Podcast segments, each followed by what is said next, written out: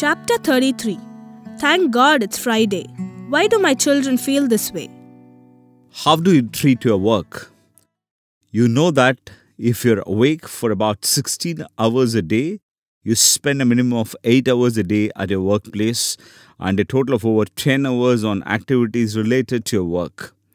Most of your active lifetime is spent on activities related to work. If you associate a feeling of freedom with the weekends, does that mean that you are in prison during the week? Stop and think. This is not just about your life. Are you passing on the same feeling about work to your children? Do you feel incredibly happy on a Friday?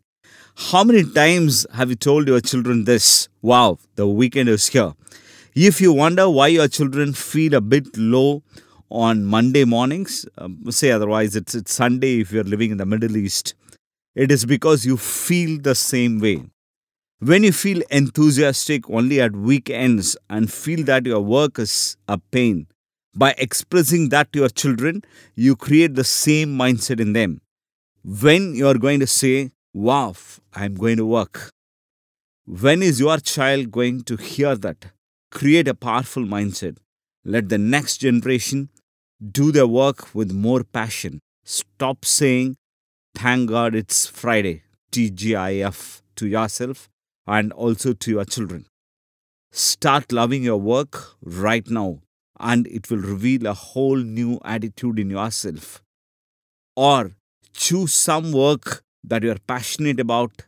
Stop saying TGIF.